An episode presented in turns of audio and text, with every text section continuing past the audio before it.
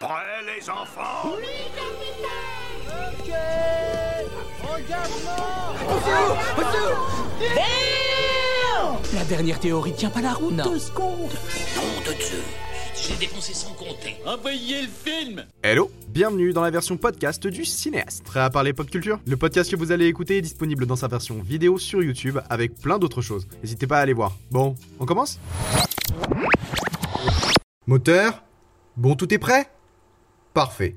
1995. En plus d'être touchée par une révolution dans l'animation, elle est aussi marquée par un biopic extrêmement réaliste. Avec des films et des séries en tout genre, les scénaristes ont donné leur maximum pour nous raconter des histoires d'exception.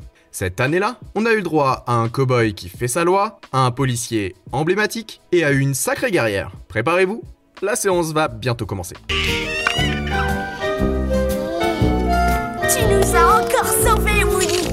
Pour bien commencer notre projection, plaçons d'abord notre repère chronologique. 1995 est marqué par la diffusion du 5600e épisode des Feux de l'amour. Cette année-là, on a vu les débuts des aventures d'un pilote dans Jag,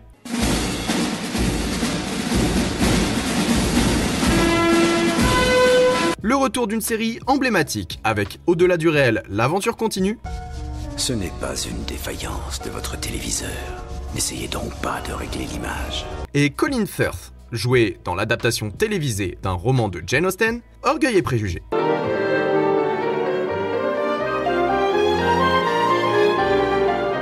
Mais celle qui a marqué le petit écran, c'est Xena la guerrière. Alors, sur 20 Xena.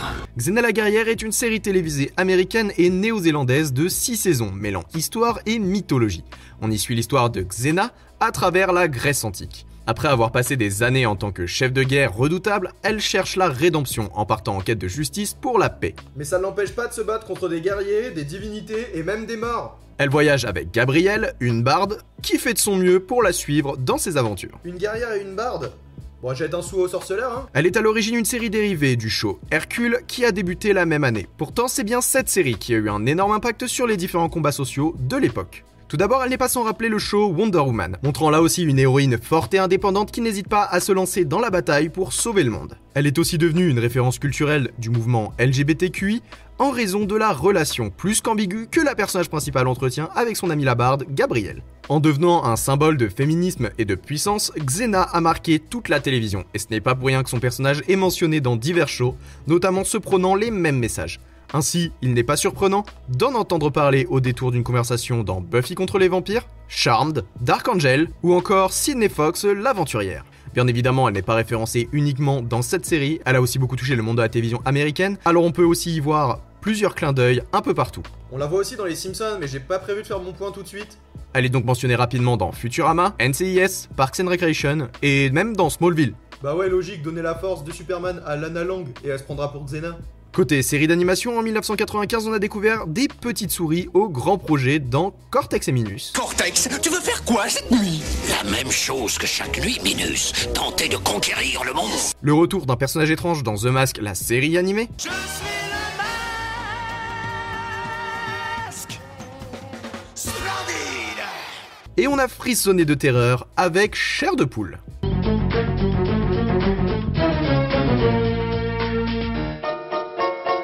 Du côté des salles obscures, on a été plus que gâtés. Tout d'abord, on a vu Robert De Niro aux côtés d'Al Pacino dans Heat, Will Smith faisait équipe avec Martin Lawrence dans Bad Boys, et Robin Williams jouait à un jeu de société dans Jumanji. Mais cette année-là, le film qui a marqué tous les jeunes, mais qui a aussi révolutionné une partie du cinéma, c'est bien sûr Toy Story. Mon ami, c'est moi. Je suis ton ami. Toy Story est un film d'animation américain créé par les studios Pixar et racontant l'histoire de Woody, le jouet préféré du jeune Andy, qui se retrouve délaissé lorsque l'enfant reçoit pour son anniversaire le tout beau tout neuf Buzz l'éclair, ranger de l'espace. C'est alors qu'il va essayer de se débarrasser de son rival avant d'être pris de remords et de partir à sa recherche pour le ramener auprès de leur propriétaire. Toy Story, c'est un rêve d'enfant à l'état pur. Il nous raconte la vie des jouets que chaque enfant a pu côtoyer un jour. Et même à travers ce sujet, le film nous montre des aspects très adultes de leur vie. On découvre qu'ils y vivent comme un clan suivant un chef choisi par l'enfant et que chacune de leurs actions a pour but le bonheur de leur propriétaire. De plus, on découvre que chaque jouet n'est pas logé à la même enseigne et qu'un comportement irrespectueux peut être blessant. Il y a beaucoup de morale pour des jouets, hein. Si je parle de Toy Story en utilisant le terme révolution, c'est bien parce qu'il a réellement marqué un tournant majeur dans le cinéma d'animation. Il est le tout premier long métrage d'animation créé entièrement en images de synthèse. À l'époque, la technologie était encore en développement, mais était tout de même déjà très présente dans de nombreux films très célèbres. Star Wars en avait montré les capacités, Tron l'avait fait évoluer, Jurassic Park pensait l'avoir exploité au maximum, mais c'était sans compter sur la société Pixar, leurs lampes et leurs ballons, qui ont réussi à chambouler toutes les connaissances qu'on avait sur cette technologie pour en exploiter le meilleur. Et ils le font toujours à chaque film. En plus d'être un puits de sagesse révolutionnaire, l'aventure de Woody et Buzz est un véritable hommage à la pop culture. Chaque scène du film recèle de détails se rapportant à une œuvre qui a inspiré sa création. Que ce soit Stanley Kubrick, Ridley Scott ou Steven Spielberg, le film offre la possibilité de découvrir d'anciens films sans le montrer totalement. Ainsi, au hasard des scènes, on peut voir un salut vulcain, Buzz qui se la joue Indiana Jones, un enfant qui joue avec un xénomorphe, Ça, je l'ai dit dans une autre vidéo. hein. ou encore une moquette rappelant le souvenir très flippant de Shining. Et je ne parle même pas des clins d'œil faits aux anciens courts-métrages Pixar ou aux différents films Disney que l'on peut voir ici. Vous n'avez sûrement pas 3 heures devant vous, et moi non plus. Bah ouais, les cinémas ont réouvert, faut aller bosser. Et tant que je parle de clin d'œil, il est l'heure du point. On la rêve Si dans Toy Story on peut voir un enfant maltraiter ses jouets, Bart Simpson est là pour remonter le niveau. Et c'est dans le Simpson Horror Show de la saison 32 que l'on voit l'aîné des enfants Simpson martyriser ses compagnons sur une musique parodique bien étrange. Les aventures de nos jouets favoris ont atteint des sommets au box-office avant de rempiler pour 3 suites, Toutes plus excellentes les unes que les autres. mais aussi pour pas mal de courts-métrages et de séries. On ne compte même plus le nombre de produits dérivés qui ont fait leur apparition par la suite. Chaque enfant a même pu choisir son camp entre Buzz et Woody. Moi, j'aurais choisi Woody. Bref, Toy Story c'est au départ une histoire pour enfants aux enjeux très matures qui développe ses personnages ensemble au fil des épisodes et qui ne cesse de faire pleurer ses spectateurs, même avec un nouveau film 24 ans après ses débuts. Et 24 ans après, c'est une salle pleine d'adultes qui font en larmes devant un film pour enfants. John Lasseter, le réalisateur, a d'ailleurs reçu un Oscar d'honneur pour son travail sur le film cette année-là, quand Braveheart et Mel Gibson recevaient les statuettes du meilleur film et du meilleur réalisateur. En revanche, c'est Nicolas Cage qui a été salué pour sa prestation dans Living Las Vegas, et Susan Sarandon remportait la récompense pour La Dernière Marche. Pour ce qui est des autres films d'animation ayant marqué 1995, le studio Disney nous présentait la grande Pocahontas,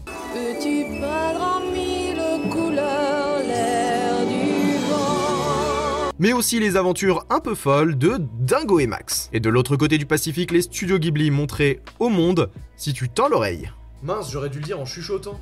Bien sûr, 1995, ce n'est pas que des films d'animation, mais aussi Mort subite avec Jean-Claude Van Damme, Kevin Costner était au bord de la noyade dans Waterworld, et Bruce Willis en compagnie de Brad Pitt se montrait dans L'armée des douze singes. Le même Bruce Willis qui a d'ailleurs renfilé le costume de John McClane pour la troisième fois dans Die Hard, Une journée en enfer, quand Michel Pfeiffer était esprit rebelle, et qu'on a pu découvrir Before Sunrise. Et j'adore Before Sunrise. Ah, et faut pas oublier Batman Forever qui est sorti cette année-là. Même si en fin de compte, on aurait mieux fait tous l'oublier. Et pour mon plaisir personnel, j'ajoute que 1995, c'est aussi Casper et les Power Rangers le film. Désolé, je savais vraiment pas où le caler, mais il fallait que j'en parle. En francophonie, le film qui a tout détruit sur son passage, c'est La haine. Tandis que Les Inconnus se montraient dans Trois Frères et que Josiane Balasco réalisait Gazon Maudit. En outre, Martin Scorsese touchait le jackpot dans Casino, Paul Verhoeven nous montrait Showgirl et David Fincher nous racontait une histoire bien mystérieuse dans Seven. 1995, ça nous raconte aussi une histoire bien réelle dans Apollo 13.